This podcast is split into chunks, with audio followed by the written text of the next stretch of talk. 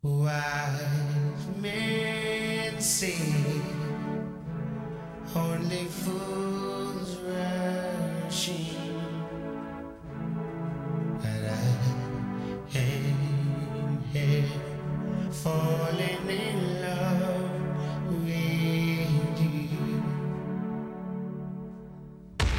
Välkomna till Två fyllon och en sanning med Tommy Elmgren och ABF i ryggen vid tekniken och med mig Freddy Emborg Kalmeby. Och idag ska det handla om, precis som låten sjunger, hur jävla kär jag blev i trolldrycken.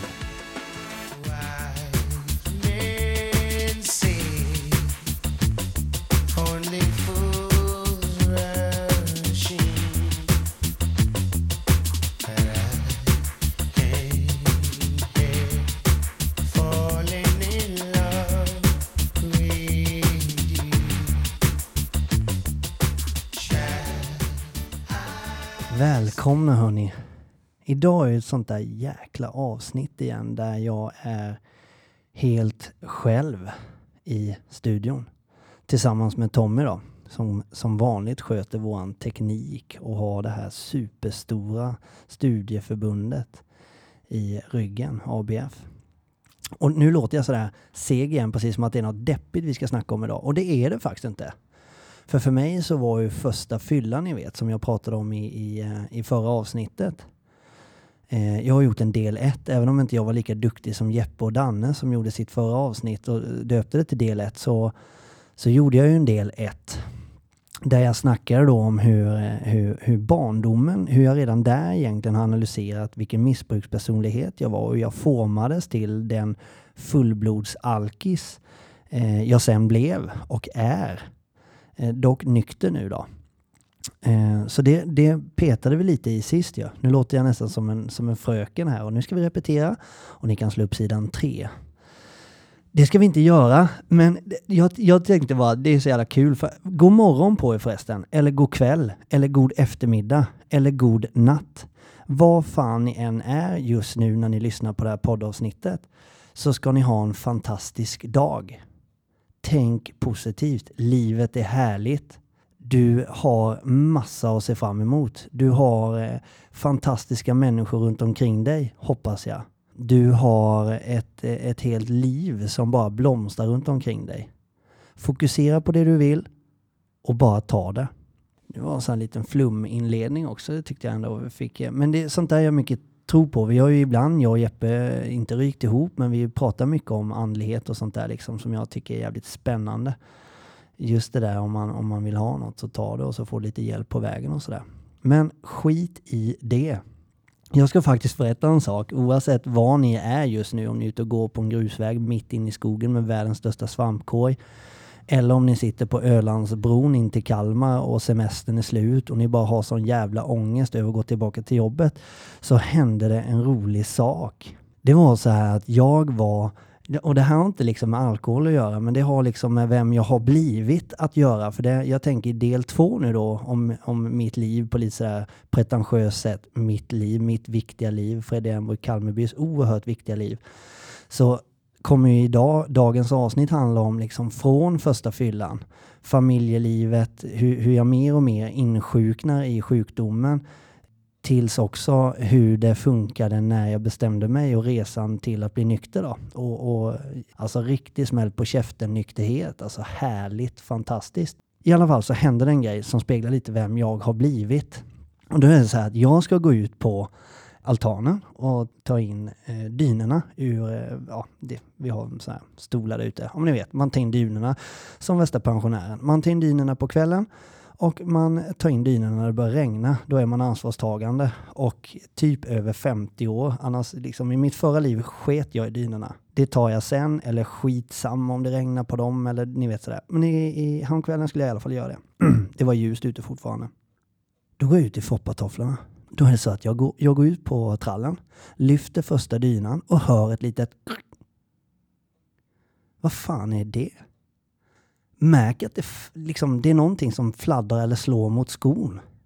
Då har jag klivit på en våtbitare. En sån där stor grön grässoppa ni vet. En sån jävel har jag råkat kliva på.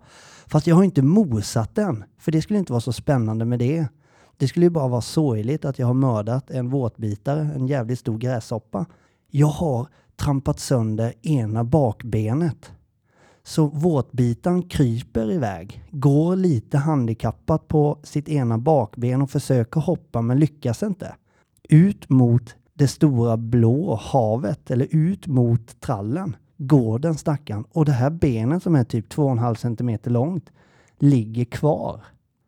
Jag skriker ut grabbarna och bara kom och titta för fan, kolla vad, kolla vad jag har gjort liksom. Han är handikappad. Jag har tagit ena benet från våtbitaren liksom.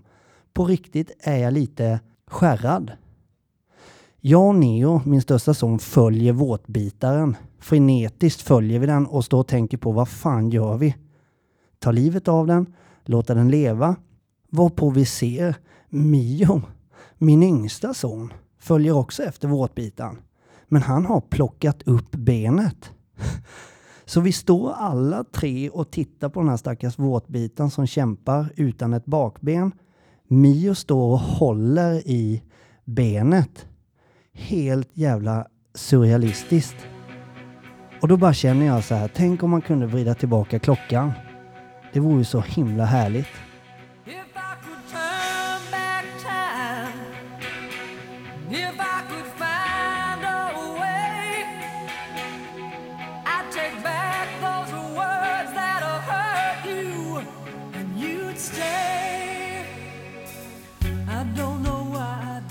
Och det är ju så också att det finns fler grejer i mitt liv som jag har gjort under tiden jag eh, söp. Eller i mitt tidigare liv. Som eh, jag ibland skulle vilja vrida tillbaka klockan och bara tänka vad hade hänt om jag hade gjort, om jag hade varit den jag är idag, nykter, kraftfull. Hur bra hade jag varit på det där, på det där och på det där? Men då blir jag lätt bitter. Och jag skiter i det, men ibland är det en häftig tanke. Ja, jag bara, det bara slog mig. Puss på er.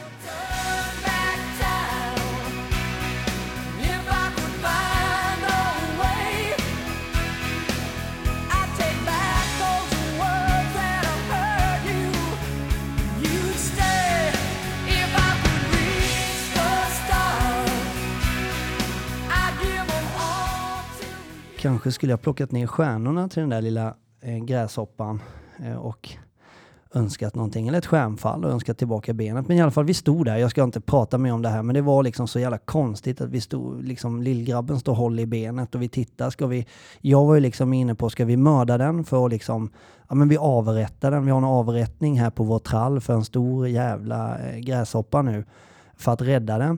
Eller ska vi liksom, och Neo då börja googla liksom, vad kommer benet växa ut? Och så, det står här faktiskt att på vissa insekter så kan benen växa ut igen. Ja, men Neo, det här benet är tre centimeter långt och jävligt grovt. Jag tror att den är död för länge sedan innan den växer, växer ut då liksom. I alla fall så flyger den iväg då sen, för då, tydligen hade de lite vingar då. Så eh, det var så den historien slutade, så det var lite spännande faktiskt. Men skit i det. Eh, där vi var då, och där jag kanske kände att jag hade tagit första fyllan och jag, jag träffade ju Elin då som är min nuvarande fru och enda fru jag har haft och egentligen enda riktiga förhållande jag har haft. För jag är liksom ingen, jag har inte varit bra på tjejer, får jag för mig. Alltså jag, jag är... Och jag, det där är jag inte riktigt klar med att analysera varför jag aldrig har haft ett riktigt förhållande förutom Elin egentligen.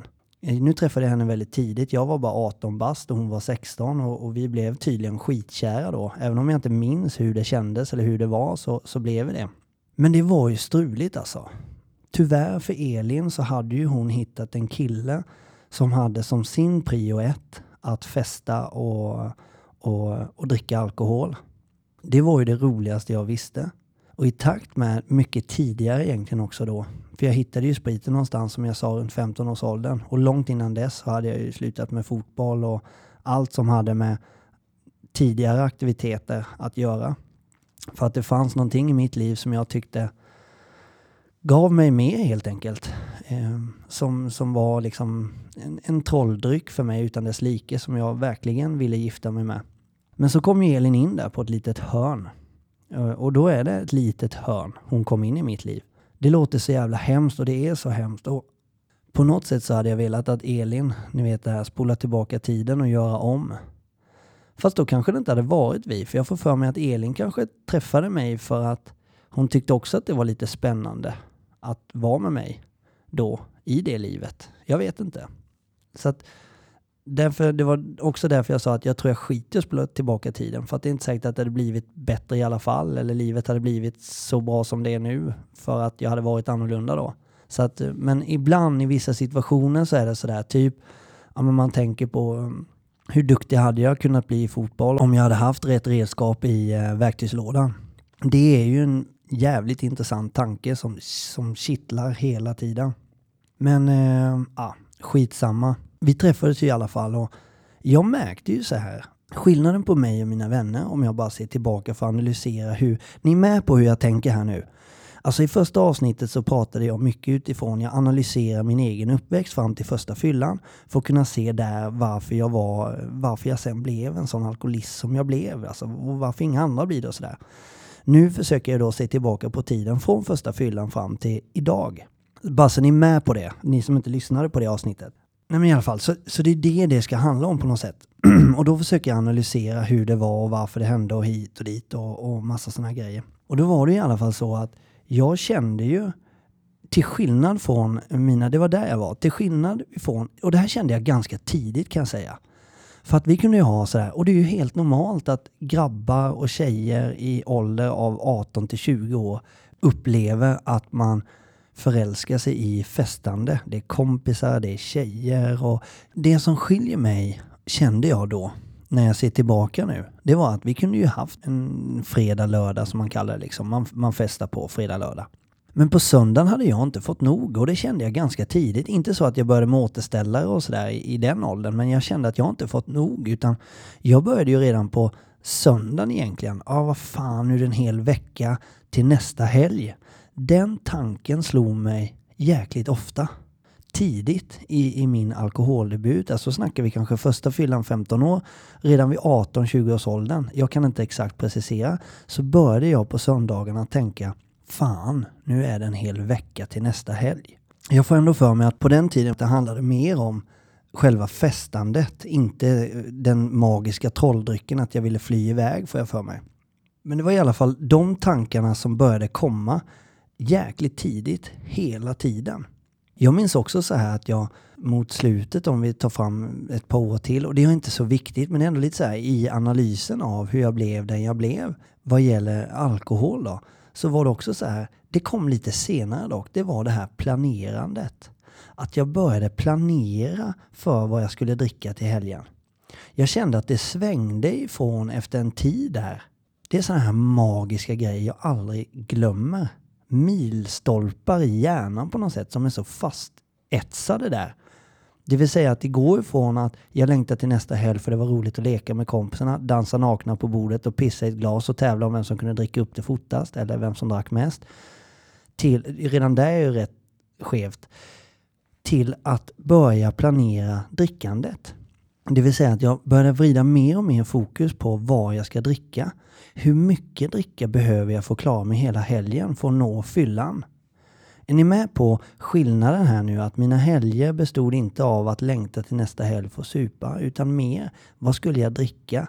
Hur klarar jag mig på den här drickan? Bla, bla, bla, bla, bla. Fredag, lördag och sen kanske någonting på söndag på kvällen. Att det planerandet får se till i min hjärna och i, i för mig själv att jag har till hela helgen. Så skulle jag säga att jag mer eller mindre hållit på sen kanske 25-årsåldern.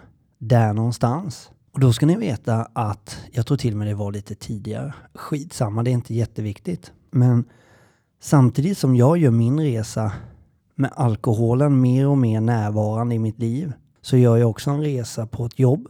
Jag gör en resa hemma privat. Vi hinner få både vårt första och vårt andra barn under den här tiden. I takt med att jag insjuknar så får vi inte glömma min bästa vän, livskamrat och älskade fru Elin som sakta, sakta går vid min sida och krattar min matta varje dag, varje helg. Hon insjuknar också i sitt medberoende. Så vi är i en familj som blir sjukare och sjukare för varje dag, för varje helg, för varje vecka. Och så där håller det på. Jag kan svära på att jag och Elin har bråkat tusentals gånger. Det borde varit kanske ibland om ekonomi, ungarnas uppförande, eller varför inte att vi ligger för lite, vi ligger för mycket. Vi borde bråkat när vi fick vattenläckage på toaletten. Och så vidare och så vidare. Men jag skulle säga att nio av tio av våra bråk när jag söp berodde på just att jag söp. Det spelade liksom ingen roll hur vi försökte eller vad jag försökte med, för det blev alltid samma resultat. Jag försökte tusentals gånger att vara nykter en helg, vara nykter en vecka. Eh, jag försökte dricka tre femmor och sen så blev det mer och mer och mer. Jag, alltså jag har lovat henne så många gånger hela tiden att aldrig mer, aldrig mer. Och jag har verkligen menat det då. Det är också en sån här grej som jag minns och som jag liksom som tidigt kom in i vårt förhållande. Hur jag, hur jag, och det, det behövde inte vara att jag satt och drack själv, det var inte ofta så, utan det var att jag har aldrig haft ett bra ölsinne till exempel. Jag är inte killen som, som eh, även om många runt omkring har sagt att det var väl inget fel på dig igår. Ja, men Elin tyckte alltid det. Och, och så här i efterhand så är det ju kanske de som inte tyckte det hade en stor behållning av att Freddy fortfarande drack och ja men du vet, ni vet. Eller ni vet inte alls kanske, men så var det i alla fall. Och, och det var liksom, det, det är en sån här grej som, som alltid var där tidigt innan jag var beroende av det här helveteskapet som, som alkohol kan vara för många och är för många. Så, så var det liksom att jag lovade och lovade och lovade efter varje gång men det blev alltid fel. Även om jag försökte, ja, men ikväll ska jag bara dricka ett glas vin, två glas vin. Ikväll när de kommer till oss och vi ska laga middag ska jag ta det lugnt. Men det var liksom, så fort jag visste att jag skulle dricka då var det all in. Det var liksom, och om det inte var all in så var jag inget trevlig. Jag var liksom ingen härlig människa. Det, och såklart, nu kommer ni sitta där, haha, så där kände inte jag, så där känner inte jag, så jag är nog inget fyllo. Men jag kände inte så varje gång. Absolut inte varje gång. Men slår du ut alla tillfällen på ett år eller på två år så var merparten av gångerna sådana. Det spelade liksom ingen roll vad vi gjorde. Kruxet med i min analys varför det här fick fortgå under så många år. Varför Elin inte lämnade mig eller varför hon inte stack mungarna och varför hon inte, även om hon hotade om det tusentals gånger, så har vi ju lite ett krux, det som infinner sig i en familj. Det är att det är inte bara jag som blir sjukare och sjukare i beroendesjukdomen alkoholism, utan också min partner blir det. Därav så är det väldigt många som klarar det här och, och lever så här jäkligt länge. Och tyvärr för er som lyssnar eh, kanske har barn som, som dricker eller som, som ständigt har problem och ni är där och krattar för dem hela jävla tiden som Elin gjorde för mig. Och ni krattar och ni kämpar och ni hör av er och ni gör det och det och det. Och den sjuka personen som egentligen älskar er pissar på er gång på gång. Gång på gång. Behandlar er som skit fastän ni absolut inte förtjänar det. Och det gjorde inte Elin heller. Jag har aldrig varit våldsam när jag dricker. Jag har alltid varit lynnig liksom. Och det har nog mitt medberoende som barnsben att tacka för. Jag har alltid varit sån här som kanske ser en situation innan den börjar spåra ur, även om jag är full. Då drar jag mig därifrån. Jag har aldrig suttit i fyllecell. Titta så duktig jag har varit. Jag har ju faktiskt kunnat leva ett liv trots att jag har varit sjuk i alkoholism. Det är inte sådana saker som är kvitto på hur pass sjuk du är eller hur pass dåligt ölsinne du har. Det, det kan ha med helt andra. Men där var vi och så där har jag och Elin hållit på. Hur jävla roligt låter det? Vi har också gjort precis som alla andra får jag för mig. Nu raljerar jag lite. Vi har hållit det här inom familjen. Elin har ju väldigt sällan berättat hur det verkligen är hemma hos oss. Om hon ens har gjort det någon gång förrän mot slutet. Det är också klassiskt, det förgick hemma hos oss. Vi pratar inte om barnen. Barnen i min familj, i, i alla fall min dotter då, har väl tagit det här mest hårt skulle jag säga. Och hur menar jag då? Ja, men jag ser mig själv. Ett barn som lever i en sån här miljö. Som inte riktigt vet, ni vet sådär, eh, idag var det roligt att skämta med pappa. Och han skrattade och han skämtade. Men nästa gång vi gör samma sak så tror barnet nu skämtar vi. Men då blir pappa irriterad av precis samma skämt eller precis samma händelse eller aktion som barnet gör. Det gör att barnet blir osäkert. När är det okej att skämta? När är det okej att göra si eller så? Det där är ingen skön känsla att veta att man har gett sitt barn. Nu blir jag sådär, sitt barn. Alltså att jag blir formell. Liksom. Jag vill inte bli det. För att det här, det här har vi liksom jobbat med och vi har pratat om så mycket i vår familj. Men det var så det var. Det är heller ingen skön känsla att se hur sina barn blir ganska observerande. Jag har en skitbra historia där, där jag kan likna i alla fall ett av mina barn hur hon har tagit skada av att leva upp i en dysfunktionell familj när någon missbrukar en substans som heter alkohol.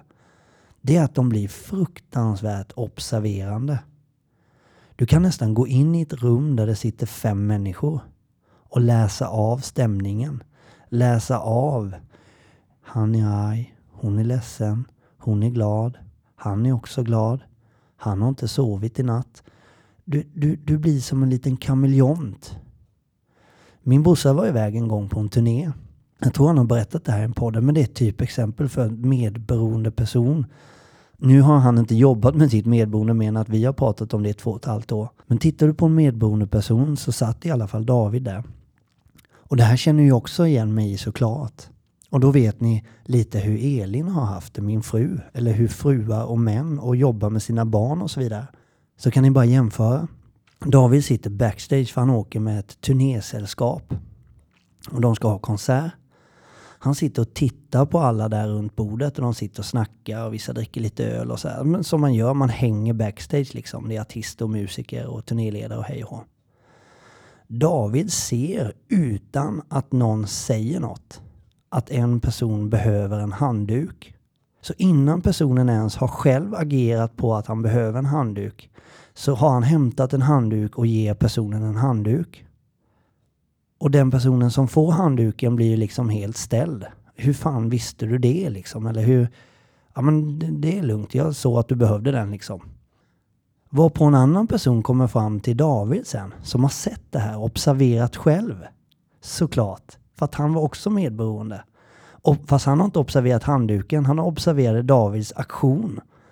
Och säger till David, min brorsa, du har också växt upp med någon som dricker va? Eller liksom, har du alkoholism i din familj? Ja, det har jag, sa David. Och då började de snacka och det hade han också sådär. Man är som, man bara scannar av hela tiden för man är på tårna liksom. Vad ska hända nu? Elin och vi satt ju på många middagar där jag blev för full liksom och då blir hon sådär observerande, skjuter upp glaset lite, eh, börjar planera för hur ska vi få hem alla barnen, när ska vi åka, hur mycket till ska han dricka? Ja men det är sådär här riktigt ohärliga känslor som infinner sig som, som jag, som vi alkoholister utsätter vår omgivning för. Ja, så var det i alla fall. Och så fortgick vårt liv. Det var inte alltid så här hemskt. Så jag ska inte säga att det, liksom, det var så här varje dag, för det är att liksom ljuga. Men jag älskade att eh, festa och det var det jag gjorde och det var det jag körde på. Men vi hade det också fantastiskt i perioder och eh, det vill jag ändå säga. Så att jag inte målar ner oss som en riktig, liksom, det var bara moln hela tiden. Men jag älskade att festa och den här låten gick ju konstant på den tiden.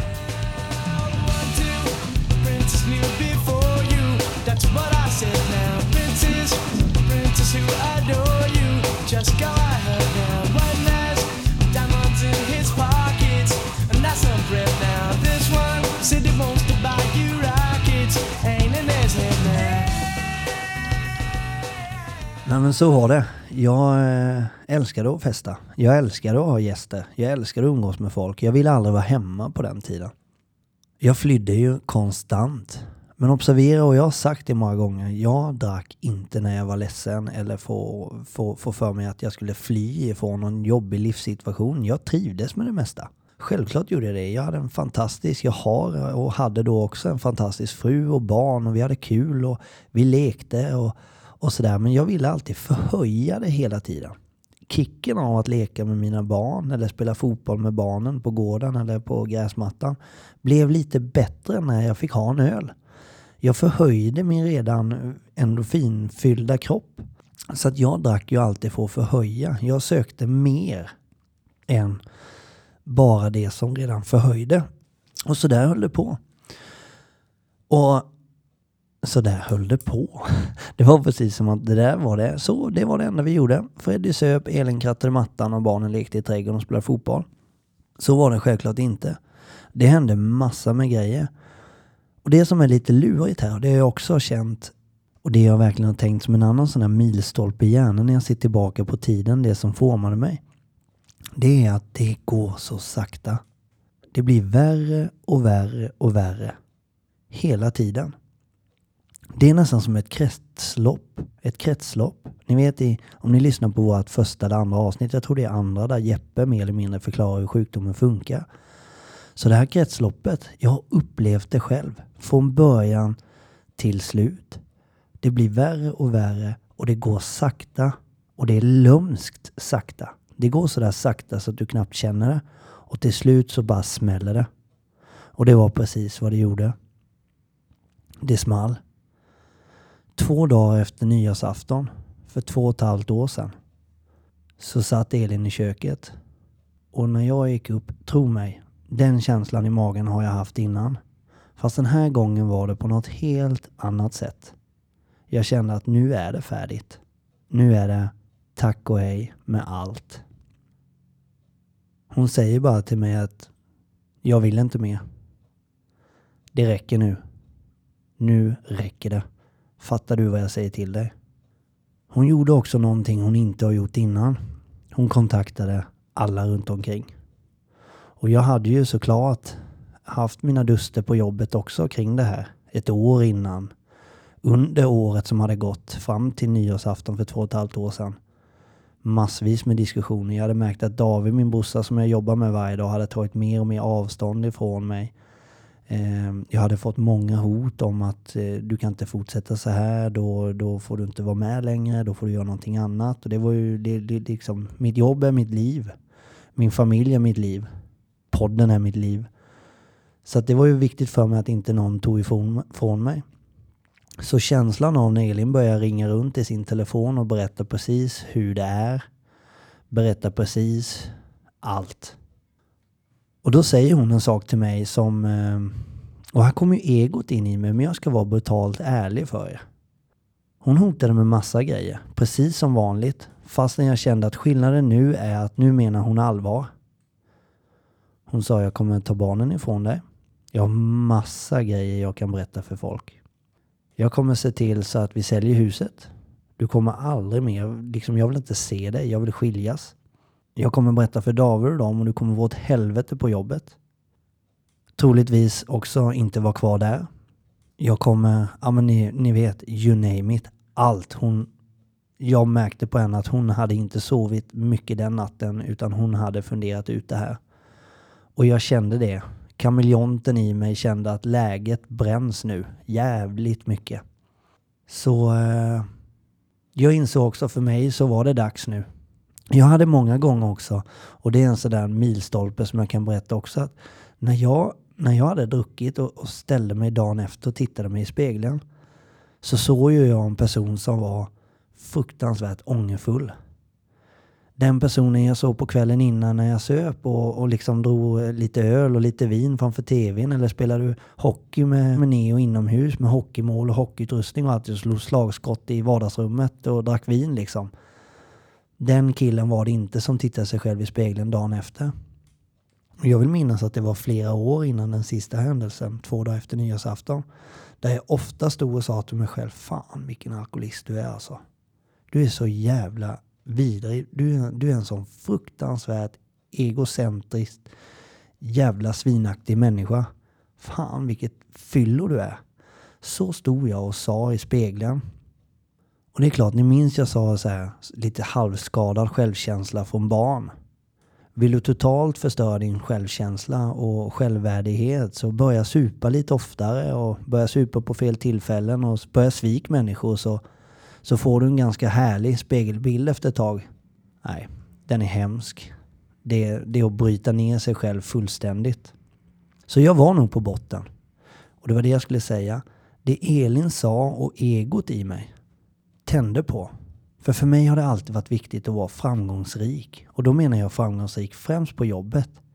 Jag tycker att jag är en jävligt bra farsa också liksom. Jag ställer upp, jag finns där och, och, och sådär. Och framförallt sen jag blev nykter så är det 110 procent. Men även innan tycker jag ändå att jag på något sätt liksom prioriterade barnen även om jag svek Elin gång på gång. Och även barnen såklart. Jag ska inte liksom måla upp mig själv som ett helgon men det hon sa till mig. En sak ska du ha jävligt klart för dig Freddy. Du kommer aldrig kunna få båda. Både supa och bli så framgångsrik som du vill. Och du bara, fan vad rätt hon har. Det där har liksom etsat sig fast i huvudet och jag, jag levde på den tanken. Det var inte att hon sa jag kommer ta barnen ifrån dig, jag kommer göra det, det, det, det, det, det. För det är liksom, det hade jag hört så många gånger innan. Du kommer aldrig få båda. För varje gång jag var på väg någonstans så hade alkoholen stått i vägen. Det var, det, det, det var så det var. Det spelar ingen roll vad jag gav mig in i. Så visste jag att jag skulle kunna bli hur bra som helst och hur framgångsrik som helst. Men det var alltid någon som stod i vägen. Någonting var viktigare. Alkoholen. Och så är det ju många som säger också att jag har kvar mitt jobb, jag har kvar mitt företag, jag har kvar min fru, bla bla bla, jag har inga problem. Nej, men din jävla idiot. Det är ju för att du har så många runt omkring dig som krattar för dig. Vad är ditt problem? Vad är det du inte fattar? Barn som säger men jag har inga problem, det är ingen, det är ingen fara, det är lugnt och man ljuger för mamma och pappa och hit och dit. Ja, men din jävla snorunge. Det är klart att du har. Du, måste se dig själv, ställa dig i spegeln och stå för det du säger och säg, säg samma ord till dig själv en dag efter fyllan. Får vi se hur kaxig du är. Det är liksom bara skitsnack och det är jag jävligt trött på. Även mig själv. Eh, folk som snackar och inte agerar och tror att de har alla svaren och gidrar runt liksom. Jag har hållit på så hela mitt liv och det, det är jävligt tröttsamt. För det, det, det funkar inte. Inte på mig i alla fall. I alla fall. Nu är vi ju inne i sista skedet och det är helt fantastiska. Här skulle nästan kommit en sån här musik till en soluppgång någonstans på en brygga ut över havet och du ser solen stiga upp i horisonten och bara vara så jävla fantastiskt.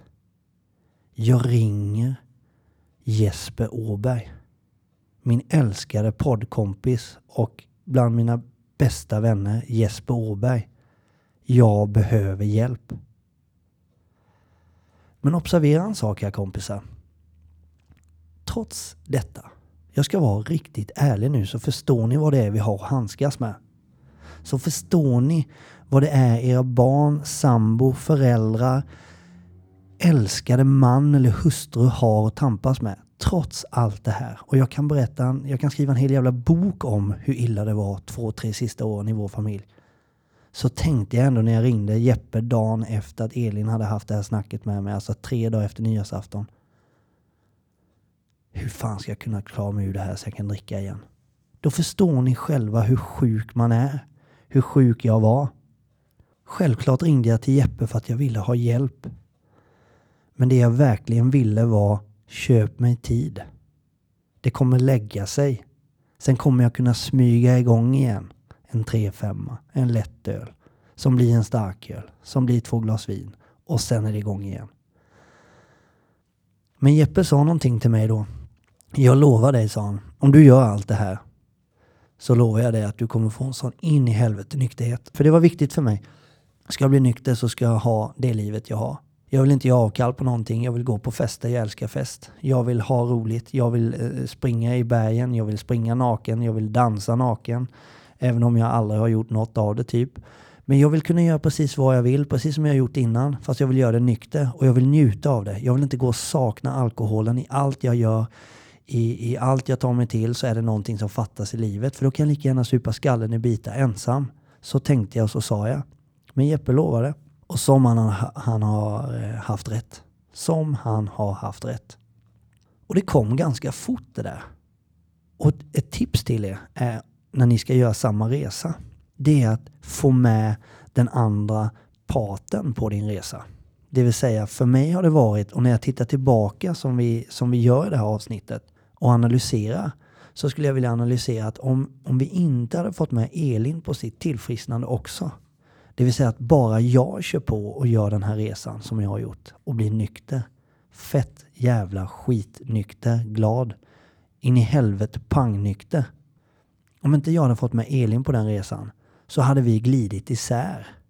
Jag hade stuckit åt ett håll och Elin hade stuckit åt ett annat håll. Hon hade varit kvar.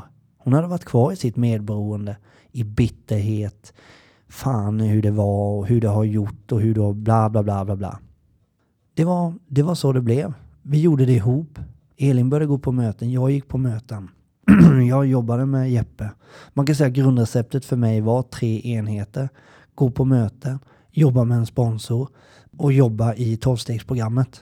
Det var grundreceptet och jag följde det till, till punkt och pricka. Tipset också jag gjorde, det var att jag la mig helt platt. Vi alkoholister, eller med beroendepersonligheter får jag för mig, vill styra allting. Och det ville jag också. Jag ville ha kontroll på läget. Jag dikterar villkoren. Jag ljuger när det är läge. Jag pratar sanning när det är läge. Jag har koll. Jag styr hela föreställningen. Men den här gången så tänkte jag, nej, nu ska jag inte styra någonting. Jag ska göra exakt som Jeppe säger. Exakt. Jag ska inte lägga in en enda värdering i någonting vad gäller Gud eller fan och hans moster. Jag ska göra exakt och så ska jag bara följa med och se. Men jag ska jobba stenhårt. Jag ska göra exakt som man säger och jag ska jobba stenhårt. Målinriktat och stenhårt. Och satan vad det har funkat. Vi har fått ett liv som är helt annorlunda. Självklart har vi våra bekymmer. Vi har våra issues. Vi, vi, vi ältar ibland, även om vi gör det betydligt mindre. Men vi, vi, liksom, vi ser framåt i stora delar och vi har det helt fantastiskt i jämförelse mot hur det har varit. Det är helt galet. Och jag hade kunnat prata hur länge som helst om hur nykterheten har varit, men jag tänker det får komma i ett annat avsnitt när Jeppe är med. Två och ett halvt år senare så är jag nykter och jag saknar inte det där ett endaste dugg överhuvudtaget. Jag älskar livet. Jag älskar att tro på att precis allting du gör, allting är möjligt. Hur djupt ner du än är, hur djupt ner den du lever med eller den du känner är, så är det möjligt. Du får aldrig sluta tro. Don't stop, believe him. Just a small town girl living in a lonely world. She took the